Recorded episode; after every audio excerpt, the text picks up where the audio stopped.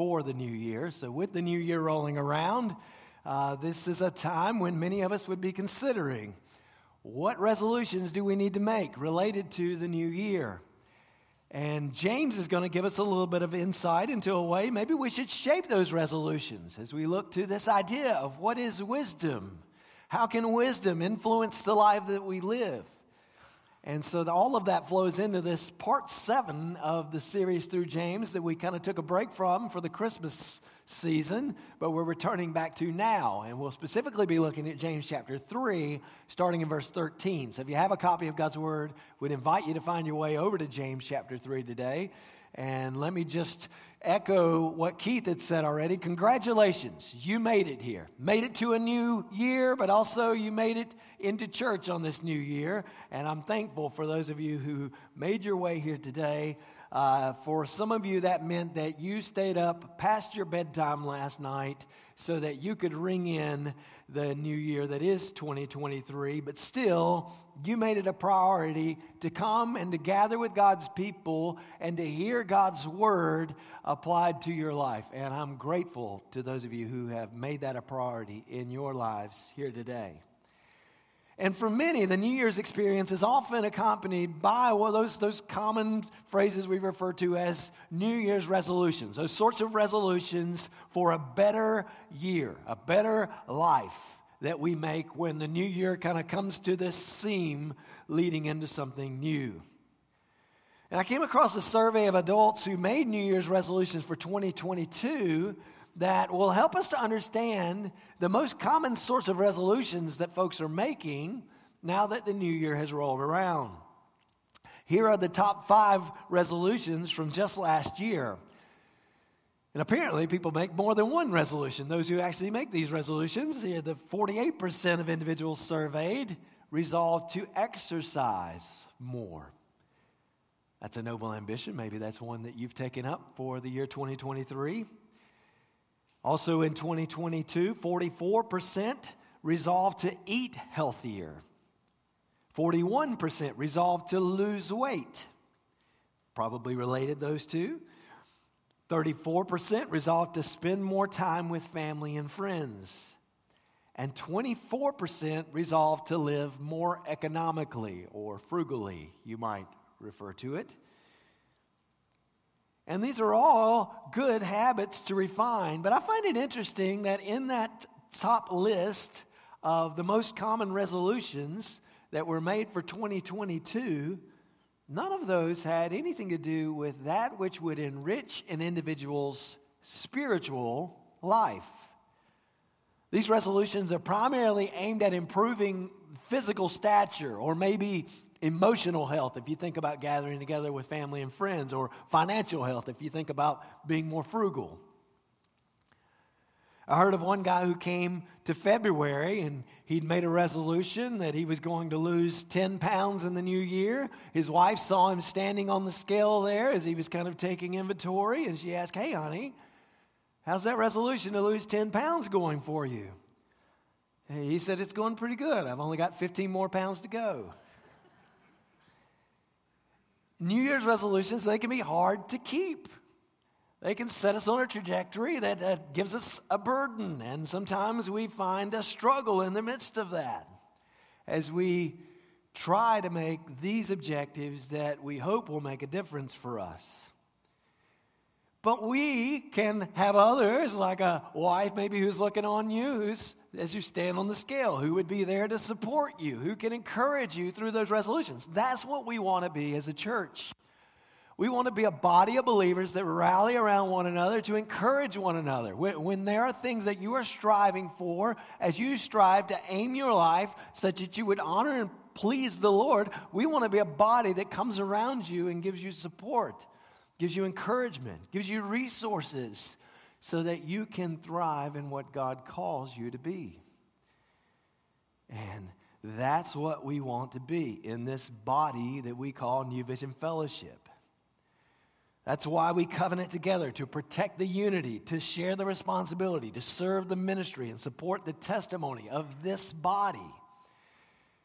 We want to stir one another up to love and good works. We want to encourage one another as the day of the Lord draws near. This is what God calls for us to do in Hebrews chapter 10, verses 24 and 25. This community of God that stirs one another up, encourages one another to pursue Him. So, this morning, I, I want us to take our New Year's resolutions into the spiritual realm to consider whether there might be any sort of resolutions that you or I should make which would draw us closer to the Lord for the coming year. And I ask you, are there resolutions that we as a church might allow one another to make and encourage one another to fulfill, hold one another accountable in as we look to this year that we've now stepped into that is 2023. Now, all of us could use an occasional reassessment of our priorities. And in the passages before us today, we return to that study of the book of James that we were in before Christmas titled When Faith Works. James, this divinely inspired half brother of the Lord Jesus, he was Mary and Joseph's son. James is now the chief elder in the church at Jerusalem. We find him acting in the book of Acts, uh, Acts chapter 15, the Jerusalem Council. It's James who stands up to kind of render the verdict for those elders that have gathered together in the city of Jerusalem.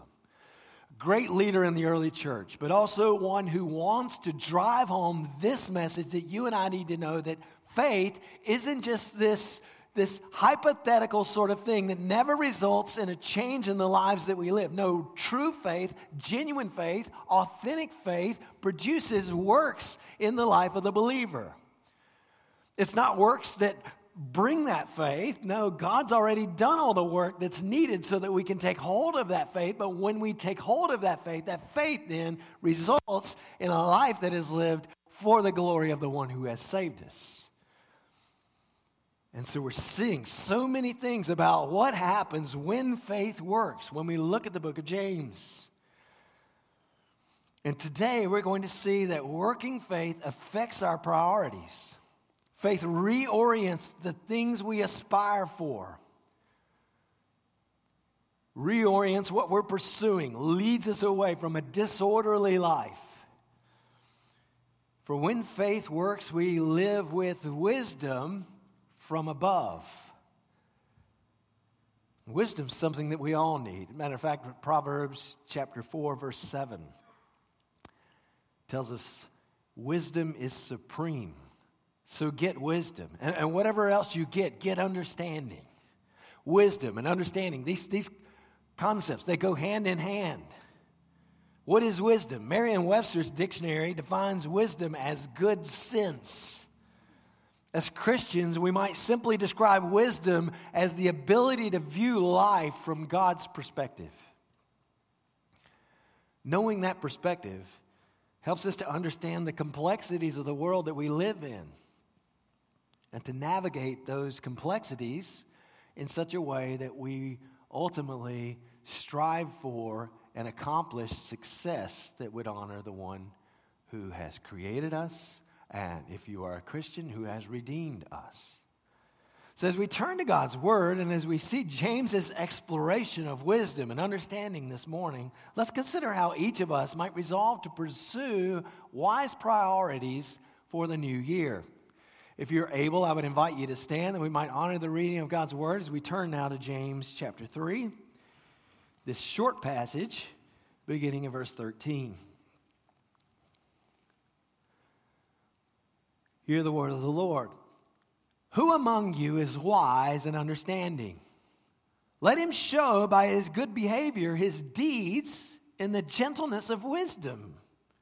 But if you have bitter jealousy and selfish ambition in your heart, do not be arrogant and so lie against the truth. This wisdom is not that which comes down from above, but is earthly, natural, demonic. For where jealousy and selfish ambition exist, there is disorder and every evil thing.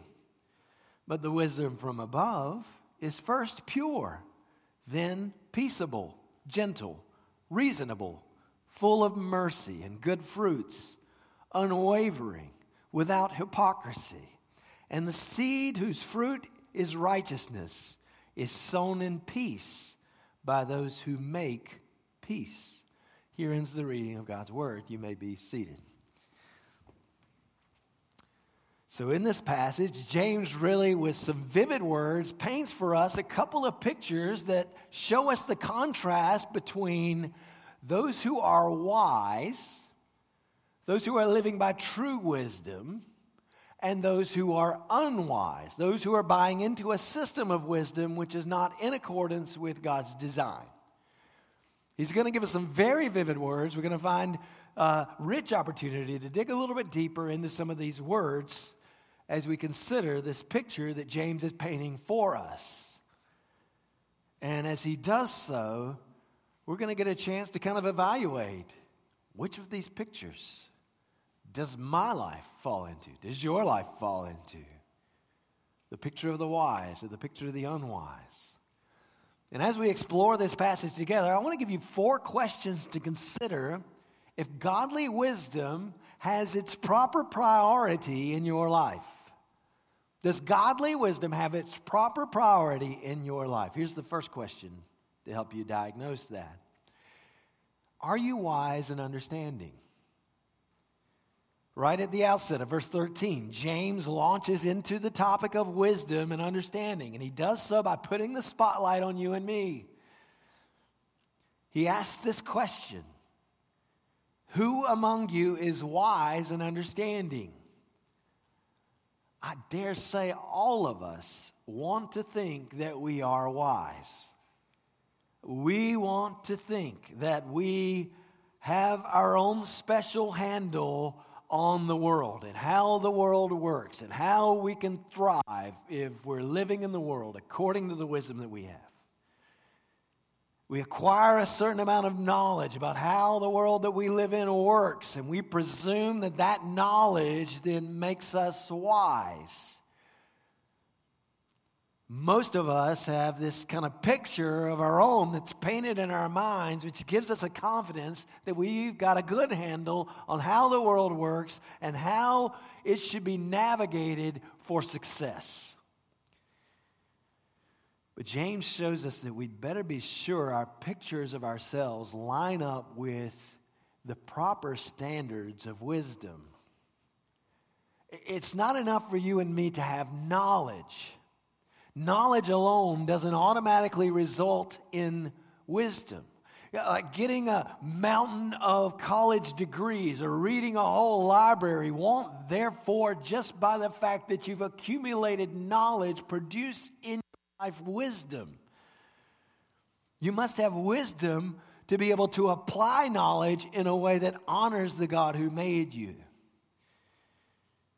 And all of us, I would dare say, know people who are very intelligent but have difficulty with the simple tasks of life. They have difficulty with wisdom. I know from my secular career many individuals who can tell you all that you need to know about computer systems and programming and how to pull it all together. But they can't figure out how to prioritize their lives to do away with destructive habits that they've been battling. In the summer of 2012, a devout churchgoer in Spain named Celia Jimenez noticed a painting that was on her church's wall there in Spain that was flaking and it was fading. It's a picture of Jesus that had been painted almost 100 years before. And as this 81 year old lady uh, looked at this painting, she began to be concerned that if she didn't act, the face of Christ, which had been painted there on those church walls, she was concerned that might just disappear forever. So she set out on that day to repaint the face of Christ on her church's wall. But before she was able to finish the job, she had to leave town. And in her incomplete efforts, uh, the local historical society actually wandered in one day and noticed that that which had once been a beautiful historical painting had now become something like what you're going to see on the screen here in a second the transformation you see from the original painting to that which had flaked away to now. Here is what Celia Jimenez had done to restore the painting. And her restoration at this point went viral. That historical society painted it. They were irate to think that someone had destroyed such a beautiful original picture with such a malformed renovation project. And as a result of that, there were uh, ultimately uh, rebranding efforts. Whereas the original author had titled this uh, work of art Ecce Homo, meaning in the Latin, behold the man. That's referring to Pontius Pilate's words about Jesus. The internet instead rebranded Celia Jimenez's work as Monkey Christ or Potato Jesus to the humor of so many online. You know, sometimes we can be like that in our own estimation about who we are and the sort of humility that we have, how wise we are, how understanding we are before the Lord. We think we've got a good handle on how life's supposed to work. We, we think that in our own minds we have this picture of who we are and how we're living, and we, we presume that everything is perfect the way it needs to be with our God. But if we're brave enough to post our life's work for others to see in all its glory, chances are you and I would find the apparent nature that we've made a mess of things. And James, as he pulls out the magnifying glass here, he wants to show us all that true wisdom consists of. Ultimately, true wisdom is going to point us toward growing in the image of Christ. It's going to point us in a direction that takes us away from those ugly blurs and strokes of things that we've made and takes us to the true image of the one who calls us to himself. And so this leads us to the second question to consider if godly wisdom has its proper priority in your life, which is this Where do you get your wisdom? James, in drawing this contrast between pictures of true and false wisdom, shows us the source of our wisdom matters. And you either get your wisdom from above or you don't. That's why James says to uh, the individuals in the early church that he's writing to in verse 17 that there is a wisdom from above. And then he speaks about a wisdom which does not come down from above, but is earthly, natural, demonic, here in verse 15. So you might refer to one of those as the wisdom from above, and the other the wisdom which is from below. Which sort of wisdom do you live by? Wisdom from above wisdom from below? Wisdom from below, James shows us those three qualities of it earthly, natural, demonic. Wisdom from below is earthly, it functions on a horizontal plane. It looks only to this earth, it looks only to the world that you and I trod on to measure its truth, to establish its standards, to measure its successes. It's wrapped up in what practically works, what brings the best return on our investment, what produces a good outcome for the present moment what causes us to thrive amongst those who might see us, whom we interact with. Wisdom from below is also natural. The word translated natural in verse 15 is the Greek word psychikos. It's the word from which we get our English word psyche or psychology, would likewise be from this word. Uh, it's a word that applies to the self so, in addition to looking to the world around us on the horizontal plane, James shows us here that wisdom from below also looks within. It looks to our own reason, our own feelings, our own attitudes, our own passions. And these inward motives of yours and mine work together to fashion how we live if we are driven by wisdom that is from below. Wisdom from below is also demonic, we find in verse 15. Now, that doesn't necessarily mean that if you are living with wisdom from below, the demons are pulling the strings in your life. But it does indicate that if you're living by wisdom from below, you're living in a way that contradicts God's truth in such a way that Satan would put his stamp of approval on your life. He would put his stamp of approval on the wisdom that you say that you have. And Satan has been giving this stamp of approval for quite some time. He kicked off his influence of the wisdom from below way back in Genesis chapter 3 with the first woman. And there, he convinced Eve that there was a better way than God's way. He convinced Eve that God wasn't giving her the full truth. There was something greater she needed to hold on to, some better plan she needed to pursue. And ever since that time, Satan has continued to tempt, he's continued to deceive individuals. He's continued to try to convince us that God's way isn't the best way, that God's word isn't the fullness of the word that we need. And people continue to buy into Satan's lies. People continue to strive to take the rightful place of God's throne and serve as lords of their own lives. Wisdom, which comes from the world that we live in, or from the creativity of our own minds, or from the influence of the deceiver, is not true wisdom. James wants you to know. No, true wisdom is wisdom which is from above. Well, what does it mean for wisdom to be from above? Well, there's a lot that has to do with what's above when you think about being a Christian from a biblical perspective. As Christians, we look to heaven for all that we need. Our citizenship is there, according to Philippians 3:20. Our Father is there, according to Matthew 6 9.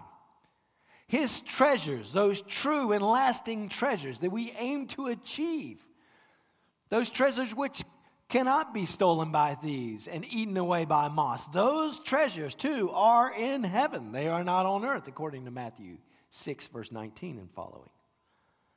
As Christians, we are born from above when we trust in Jesus Christ, according to John 3. Now our home is in heaven, John 14. Our hope is in heaven. So we're commanded to set our affections and our attention on the things that are above and not on the earthly things which are around us. Colossians 3, verses 1 through 4. That's why we must understand that true and lasting wisdom is ultimately wisdom which is from above. And that's the sort of wisdom that ought to direct our priorities in life. As Proverbs 9:10 reminds us, the fear of the Lord is the beginning of wisdom, and knowledge of the Holy One is understanding. Okay, let's bring that down to a practical level. How about you? Are you seeking out this wisdom from above? Is your life being fueled up with wisdom from above so that faith can work through you to produce a life lived with wisdom from above. Well, how do you receive wisdom from above? Well, let me begin with a word of warning. If you don't know Jesus, you can't know true wisdom from above. The Bible reveals in 1 Corinthians 2:14 that a natural man does not accept the things of the spirit of God, for they are foolishness to him and he cannot understand them because they are spiritually appraised. Colossians 2 3 shows us that in Christ, in Jesus, are hidden all the treasures of wisdom and knowledge. So, to be a true Christian means that you've yielded your life to Jesus Christ. You're now found in Him. He is your wisdom, He is the source of your righteousness and your sanctification and your redemption. So, listen, if you want to live by true and lasting wisdom, you want to live by wisdom from above, the first step for you is to receive Jesus Christ as your Lord and your Savior. To come to Him is to come away from your own efforts and your own estimations, to trust in all that He has provided by His power, all that He has revealed Himself to be. It's to realize that you're dead in your own trespasses. You're dead in your own sins. You're in need of a life that you cannot produce on your own. But praise God, it's a life that He's offered to you that you can take hold of simply by faith, by trusting in His finished work. For out of grace, out of his love for you, out of his desire to provide out of that love the, the greatest of your needs, God sent his only son that he might live the righteous life you couldn't live, that he might die the death, uh, the punishment, the separation that you ultimately deserved in your place. Christ went to the cross of Calvary to be the righteous substitute for unrighteous you and me. And he came to purchase your pardon. He came to you, offer you life, so that if simply by faith you will trust in him, you'll give up your personal pursuit, you'll give up your efforts to gain your own righteousness, to work your way back to God, and you'll say, I can't do it on my own. I'm a sinner. I'm fallen. I need a rescuer. I need a savior. And so I entrust my life to that one who is Jesus. This is God's plan. If you confess with your mouth Jesus is Lord, believe in your heart that God raised him from the dead, you will be saved. Romans 10 9, 10, 11 tells us. So I ask you, have you received Jesus as your Savior? If you know Jesus, you have the mediator who connects us to wisdom from above. But God doesn't just immediately give us this surgery which implants wisdom into our hearts. It's not a microchip that He just puts into us the moment that we come by faith. No, we must seek God's wisdom. And we seek God's wisdom through God's Word. God's Word, His revelation to us, is the source of wisdom which is from above.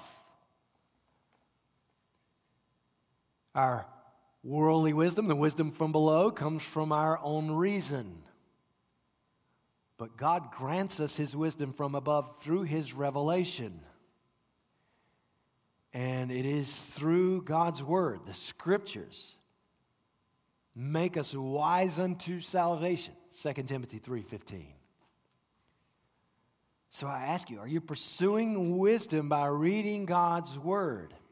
We've got some great tools to help you get kicked off of that. Veranda's already been talking about them here today. A new Bible reading plan where we as a body, again, we want to be here to support one another, to encourage one another in this work.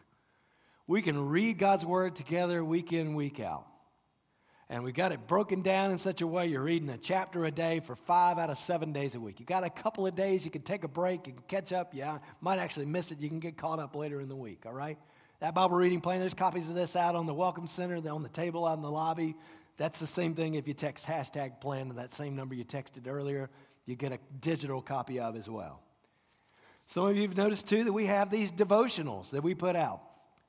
They're provided to the church free of charge. We can't take much credit other than we kind of put the order in. But hey, every day there's a devotion in here, just a short reading, something to direct your attitude, direct your heart to God's Word. Uh, give some little prayer prompts in here, a little bit of a, a, a lesson from life that ties to the Scriptures, just a way to think, a way to meditate, a way to tie in with truth from above on a daily basis.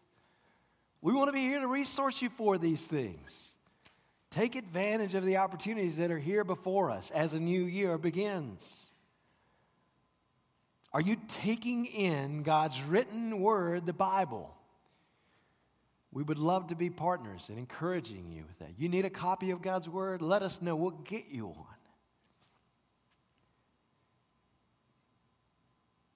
We should also note that earlier in the book of James, we saw in chapter 1, verse 5, that God generously gives wisdom to those who ask for it when you ask for something from God. What do we call that? That's prayer, right? Another avenue. How do we tap into this rich resource of wisdom from above? Cry out to God.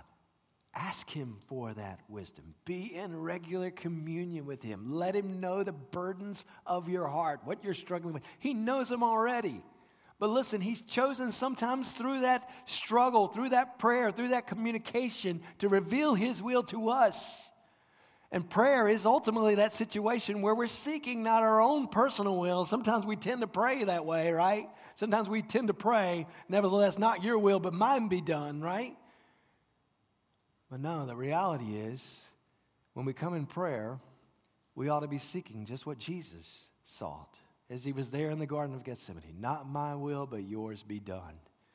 And sometimes that opens our eyes to the wisdom that we need for the trial, for the situation, for the diagnosis, for the struggle, for the relationship that burdens us here on this earth, the opportunity, the avenue through which we can allow wisdom to flow in our lives, exalting the God that we know. And so, are you asking God for wisdom through prayer? Think through what resolutions you might need to make. Are you aiming your life only at the things that you can find on the horizontal plane, only the things which satisfy your cravings within? Only the things which establish your own kingdom and allow you to rule from your throne. Remember only that which finds its home with God will endure for eternity. If you and I spend our time scrapping and biting and clawing and striving with all that we are towards that which does not have its root and its destination in that which goes on forever, that which is above, then we are wasting our lives.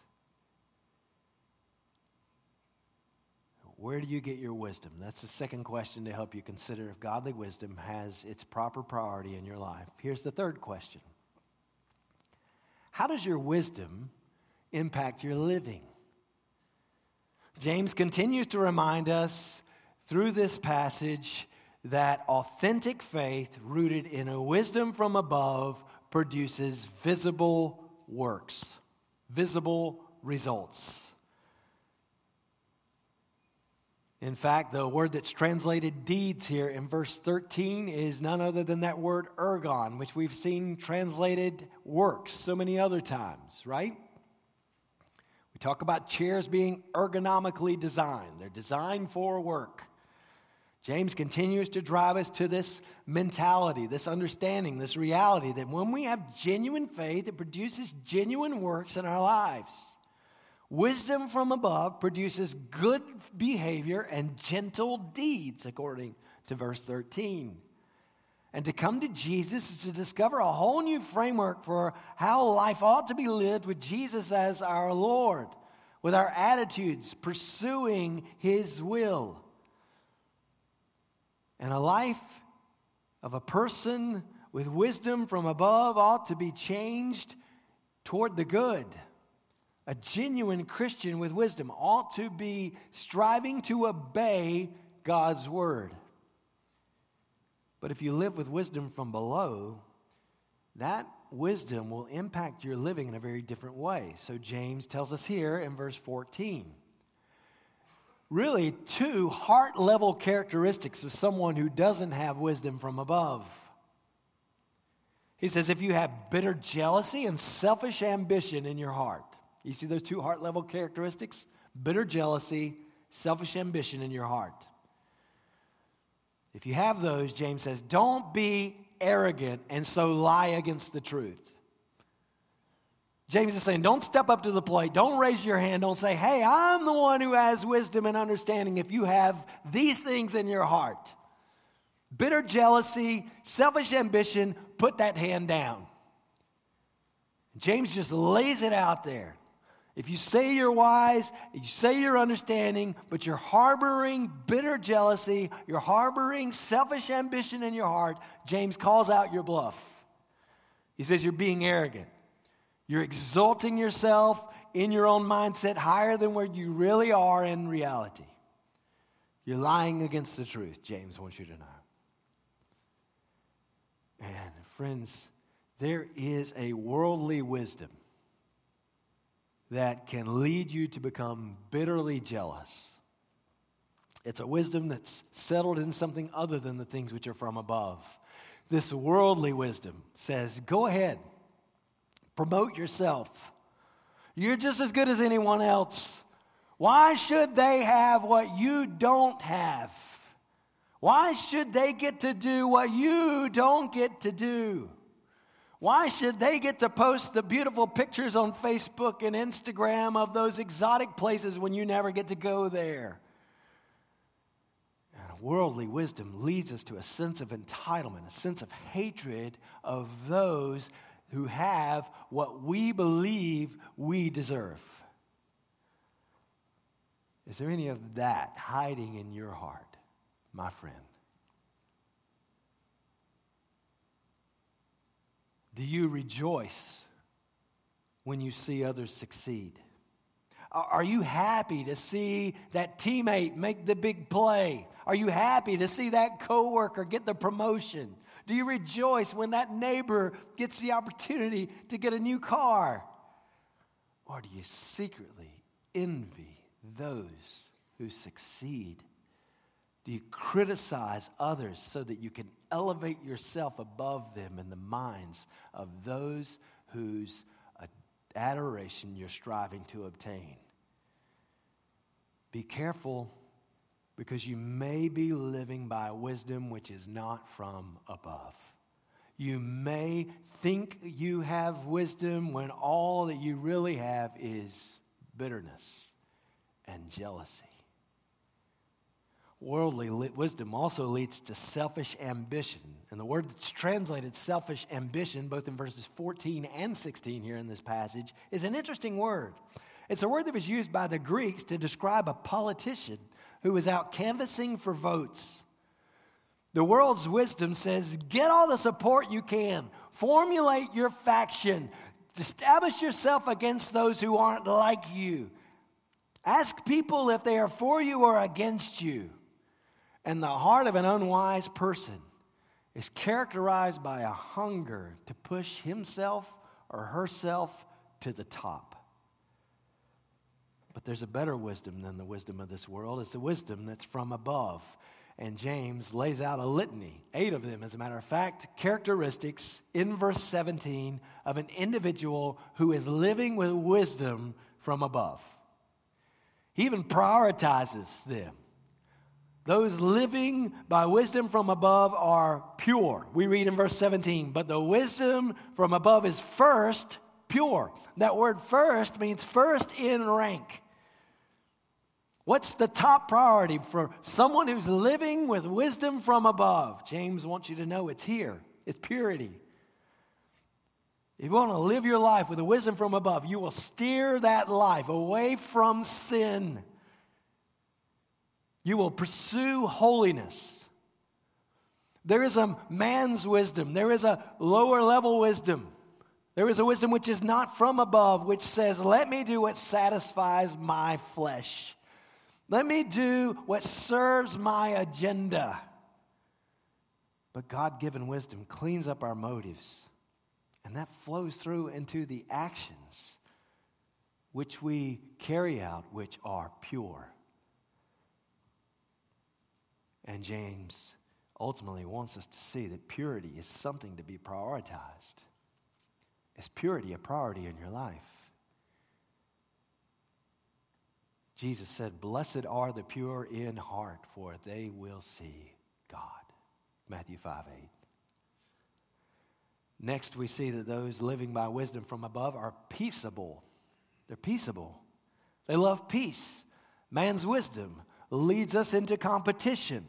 Man's wisdom, this wisdom from below, leads us into rivalry. It leads us into warfare. We gain knowledge, and yet we apply that knowledge in order to destroy others.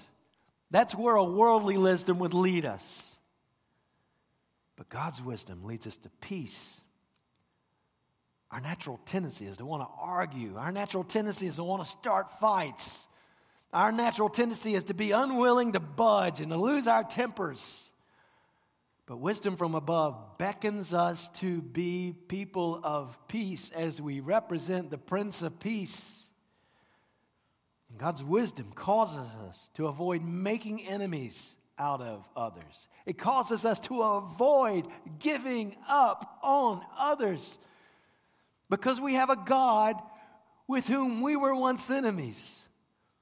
But He extended the lifeline to establish peace with us.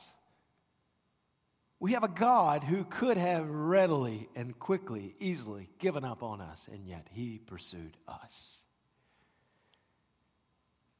And so, wisdom from above says, be one who makes peace. Once again, Jesus has a promise Blessed are the peacemakers, for they shall be called sons of God. Matthew 5 9. Those living with wisdom from above are also gentle. This word, translated gentle, describes a person who's willing to put his rights aside in order to pursue a higher ideal. Being gentle in this way means that I may not get what I'm craving.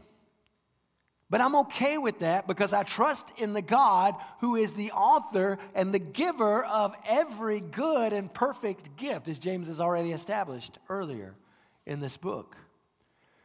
So when I don't get maybe what I'm craving, I won't grow bitter, I won't grow jealous, knowing that someone else maybe has what I want because I trust in the giver. I trust in the one who distributes those good things. I trust that he knows what I need, and I will rely on what he gives to me. Those living by wisdom from above are reasonable. In the Greek, this word comes from a combination of the words for well and persuaded, meaning one who handles persuasion well. Man's wisdom makes a person hard, man's wisdom makes a person stubborn. But a person with wisdom from above is willing to hear all sides of an issue, is willing to take into consideration maybe my take on things is wrong. Can I find the truth when I hear all sides of this thing? And this doesn't mean that we're a pushover when we take hold of wisdom from above, but no, we can disagree without being destructive. Sometimes people think that being stubborn is a virtue, okay? My family will probably tell you that I tend in that direction, okay? But being stubborn is not a virtue. When God's wisdom is at work, we find ourselves wanting to listen, wanting to think, wanting to learn, wanting to pray, wanting to obey whatever God reveals as we seek Him by evaluating what is before us. Those living by wisdom are uh, from above are also full of mercy, James shows us here. Mercy is the manner of living that looks on somebody with compassion when they probably actually justly deserve punishment. It's to look on someone who's done something wrong and to overlook that wrong to be willing to bear with them, to be willing to even roll up your sleeves and to get into the pit with them in the midst of their wrong and to want to help, to want to make a difference, to not look down with condemnation says, You deserve what you've got, so you go on and deal with it yourself, but to look and say, Look, man, I know you've done wrong. I know you did some things that ended up here, but I want to be a help. I want to help you get through this thing. And those living by wisdom from above are full of that sort of mentality. They're full of mercy. That's what we found in God. In spite of our sins, He chose to bear with us, He chose to offer us the grace of Christ. We are the ones who have found mercy that triumphs over judgment, according to James chapter 2, verse 13. Next, we see that those living by wisdom from above are full of good fruits faithful people. James wants us to know are fruitful people.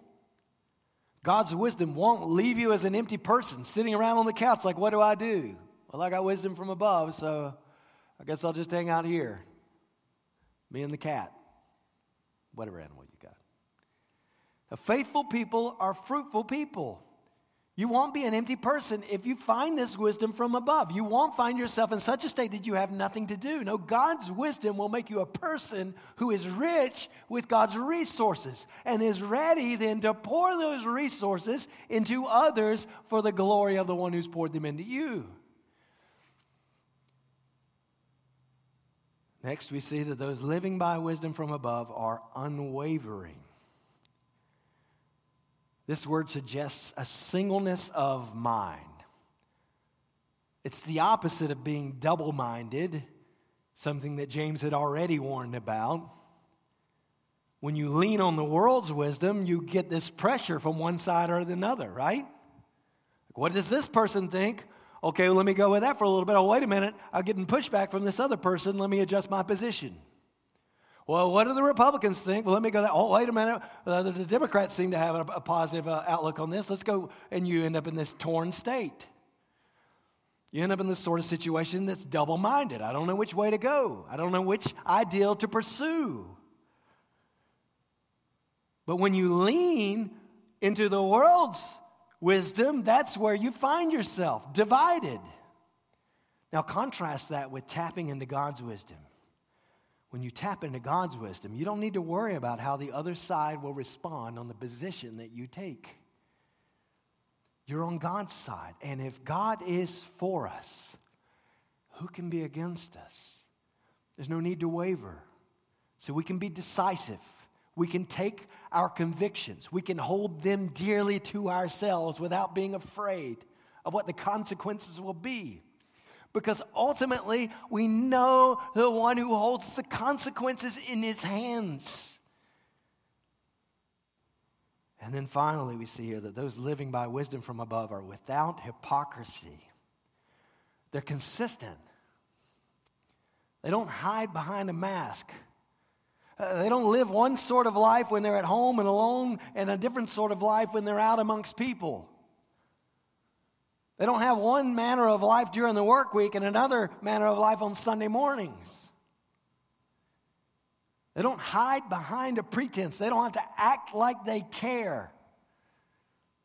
No, because when God's wisdom is at work, there's an openness, there's an honesty that leads us to speak the truth in love. We could take off the mask we can let God's word and God's will be known, but we can do so in such a way that's striving for the betterment of those that we interact with. I don't know there's a lot to chew on here. These words paint vivid pictures of what it's like to be living with wisdom from above or to be living with wisdom that is from below. Which picture? Which picture do you find yourself in? If we're honest, there may be a little bit of each one of us that thought that we were painting a Mona Lisa of wisdom, but now we find that we're actually smudging up a monkey Jesus in the process of our lives. So let this day be a day of honest assessment. Don't hide behind the picture you wish you were living. Be honest. Let this be a day of resolution for you as you Seek wise priorities for a new year. How does your wisdom impact your living? That's the third question to help you consider if godly wisdom has its proper priority in your life. Here's the final question Where is your wisdom leading you? Where's your wisdom leading you? Dr. Stephen Kritchevsky is the co director of the Sticht Center for Healthy Aging just down the road at Wake Forest Baptist Medical Center. He's recognized internationally as an expert on how nutrition influences the health and disability of older adults. His focus has been on how things like vitamins and protein and exercise and obesity early in life lead to certain qualities later in life. And his extensive research has led Dr. Kritchevsky to iterate the following The primary message is that what happens to us at the end of life has its roots earlier in life. I don't think that would surprise any of us. Every life is a matter of reaping and sowing. We reap just what we sow. It's true in the spiritual parts of our lives as well. James shows us in verse 18 that the Christian who obeys God's wisdom sows righteousness, not sin. He will ultimately sow peace and not war. Worldly wisdom, on the other hand, will produce worldly results that we find in verse 16 disorder, every evil thing. Again, we're talking about priorities. If there's disorder in your life, do you have the right priorities in place? No. And I just want you to think through the last year. Think through where you've been. What are the results of the wisdom that you've been leaning on this past year? Some of you tuned in to football games last night and you saw a couple of teams in the college space that were right on the verge of a championship. And for some of those players, this would be the last game they would ever play in their lives. And I remember that sort of setup for me when I was in high school. I played football with our team, which was so awesome. We went 0 10 my senior year, okay? Uh, just, just so you know, the level of quality of team that we had. And I remember going through that last game, playing my senior season. I'd played all four years. I played a lot of games, okay? Well, I sat the bench for a, a good number of games, but I played some games, okay? We come to that last game, and I'm there, I'm starting, and I remember just giving it all I had. Knowing this was the last game that I would have the chance to play, I put it all on the line. I left it all on the field. And I remember coming out of that game and talking to one of my buddies. I was on the offensive line, and one of my best friends was on the other side of the offensive line. I told him, Man, I just, I left it all on the field. I played so hard. I said, Man, did, did you have that same experience? He said, I've been doing that every game. It really made me think, you know, I probably should have been doing that every game too. Uh, but when you look back to your prior year, have you left it all on the field? Have you given God all that you had? Have you devoted yourself to pursuing Him? Have you taken the wisdom from above and lived in such a way that your life would exemplify that you left it all on the field? Or are there priorities that you and I need to adjust? Are there adaptations to the lives that we live that we need to make? So take that estimation of last year and apply it down to the new year that has begun. What results do you want to see flowing out of the life that you are now living? Are there wise priorities for a new year that you need to adjust? Because ultimately, friends, when we tap into this wisdom from above, when we, by trusting in Jesus, by allowing His Word to sink into our hearts and our lives, and when we, by prayer and our regular communion with God, seek this wisdom from above, different brushstrokes start to come across our lives a, different picture starts to emerge. And ultimately, at the end of the day, God begins to do a work such that poor, pitiful, broken, disordered you and me begin to look like His Son, the Lord Jesus Christ.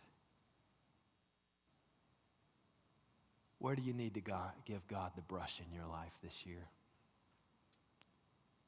Where's the priority of wisdom that needs to be adjusted for you? To borrow a phrase from Home Depot, you can do it, we can help. Really, we might be better off to say, God can do it, and we want to be a help. We want to be instruments in his hand. We want to be the church, spurring one another on to pursue his will, to live with wisdom from above. And that's the heart of what we do together when we sign covenants as a church. For those of you who are maybe new here, who haven't been through our membership class before, the bigger sheet that's on this table, not for you, not yet, okay? If you're interested, that's the membership class that we talked about coming up two Sundays from now. We'd love to have you come. You can learn about what it means to be a member here, why we covenant together. But if you have signed the covenant, if you have ultimately become a member of this church, we renew that covenant every year. It's a way of us kind of establishing our priorities for the new year to say, hey, I'm still on board. I'm still encouraging. I still want to be a part of this body that is empowered by Jesus to love my brothers and sisters in Christ so that they can become all that they need to be. And so that's what we're doing in this opportunity. We're renewing our covenant. And I just wanted to walk through the elements of that covenant one more time. As we renew our covenant, what is it that we're saying that we're going to do? As members of New Vision Fellowship, we each covenant together to the following I will protect the unity of my church. How so? by acting in love toward other members, by refusing to gossip, by following the leaders. Secondly, I will share the responsibility of my church. How so?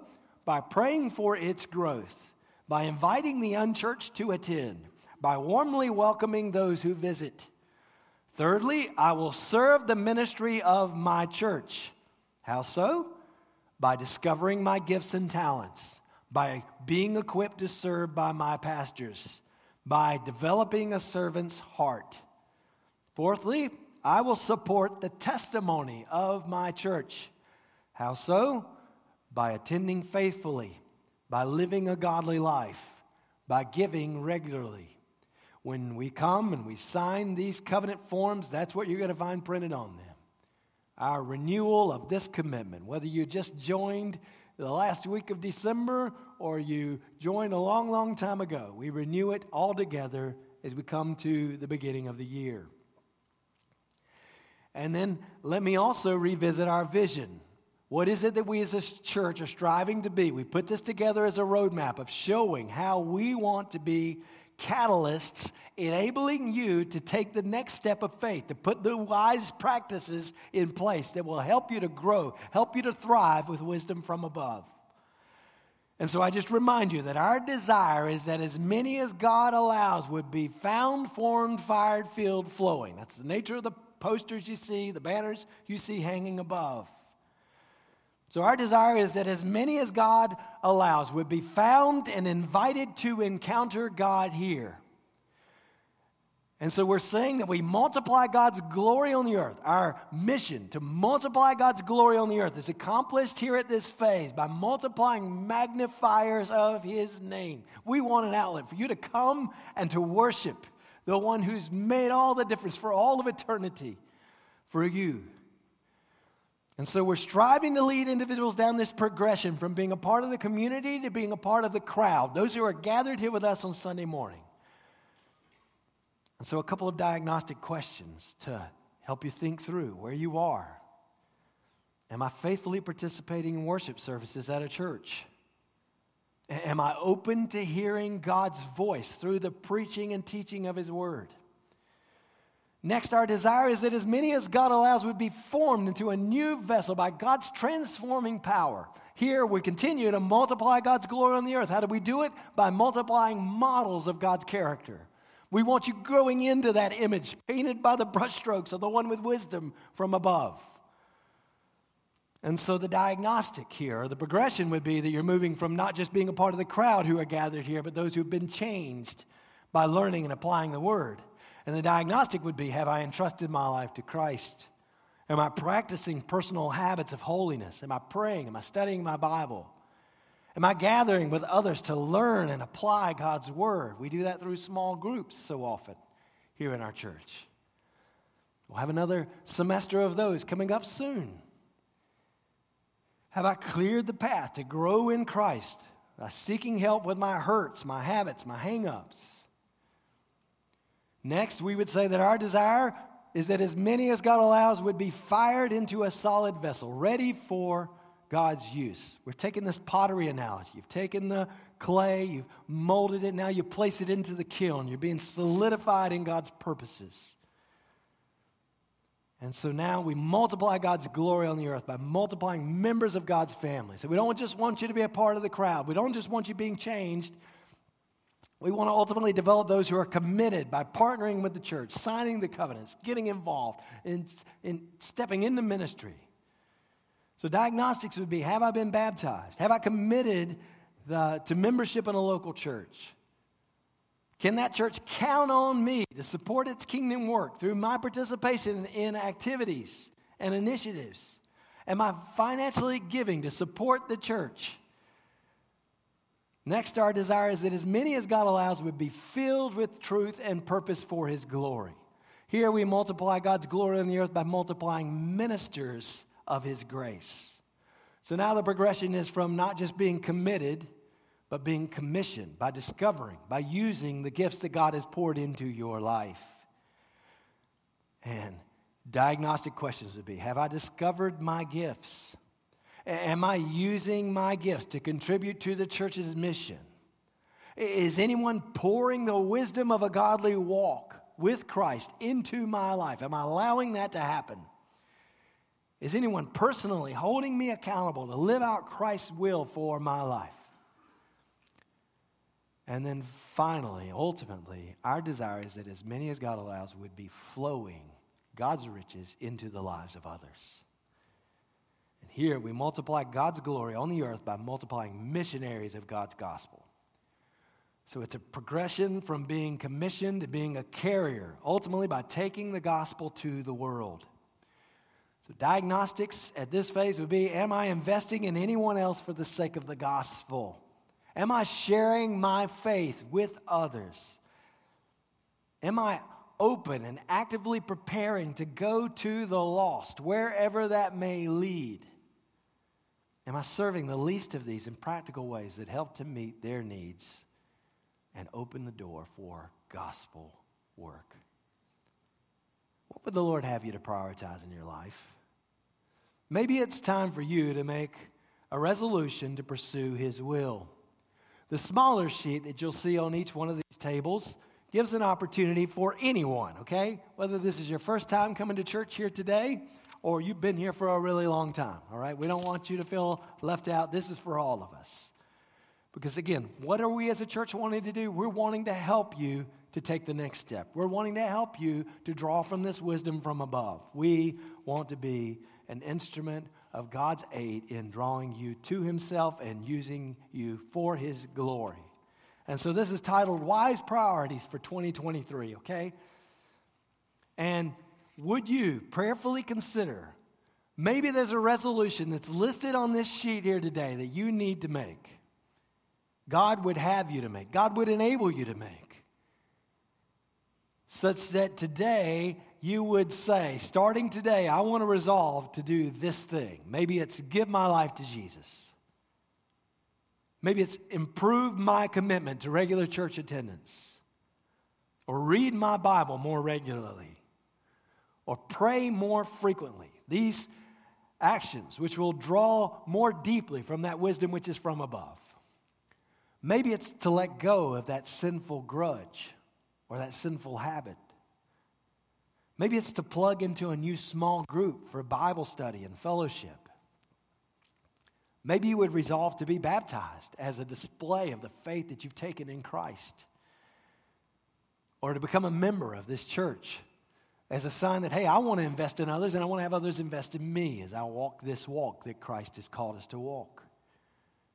Maybe it's to serve the Lord in a new to you sort of ministry. You sense God calling you to find a new avenue, to plug in, to serve.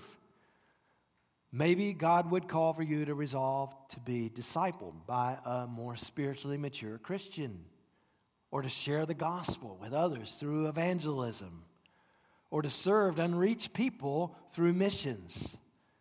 Or maybe, just maybe, you want to prioritize the Lord's will in your life, but you're not sure what the next step for you might be, and you just want a little guidance. Those are the options that you have before you on this sheet. And so we're going to take a moment now to carry out both of those things, okay? And uh, if you don't sense the Lord responding in uh, some way to any of those, then that's okay, all right? You stay where you are. We're not trying to force you to make some sort of decision or commitment, but if God's calling you in some way and you sense that there's some way that uh, you can respond and prioritize better His wisdom from above for 2023, this is an outlet for you to do that, okay? So whether you're a first timer or a long timer, we're going to take an opportunity now where you can fill out both of those sheets, okay? For those who are members here, you would fill out the covenant, and for anyone, member or not, you fill out the smaller sheet. And once I kind of see that our tables have cleared out, we'll close with a final word of prayer, okay? Maybe you just need to sit and silently meditate, pray, uh, seek God's face for the coming year, rejoice in what He's granted you over this past year. But this is our time to renew those covenants and to respond to God's word, okay? So let's take the opportunity now. I'm going to lead the way and renew my covenant for this year. So come to whichever table is most convenient for you, and let's renew our membership and respond to God's word.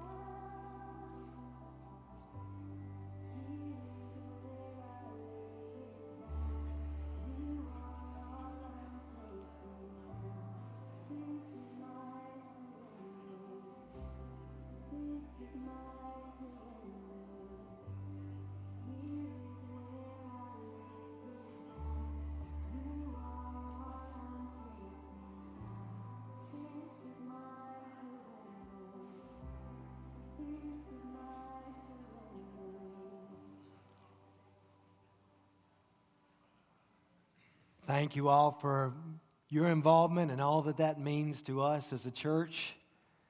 Just drawing one more sense of encouragement here from Hebrews chapter 10, verse 23. Let us hold fast the confession of our hope without wavering, for he who promised is faithful. And let us consider how to stimulate one another to love and good deeds, not forsaking our own assembling together, as is the habit of some, but encouraging one another, and all the more as you see the day drawing near. Friends, the day is drawing near. Jesus is coming again for his own. But I just want to express my gratitude, my appreciation for your involvement here in this body to be those who are spurring one another on, encouraging one another as we await that day. Thank you for the privilege that is mine to be your pastor. And I want to close this with a final word of prayer. Would you bow with me? Father, we thank you for the chance to be your body on mission for your glory.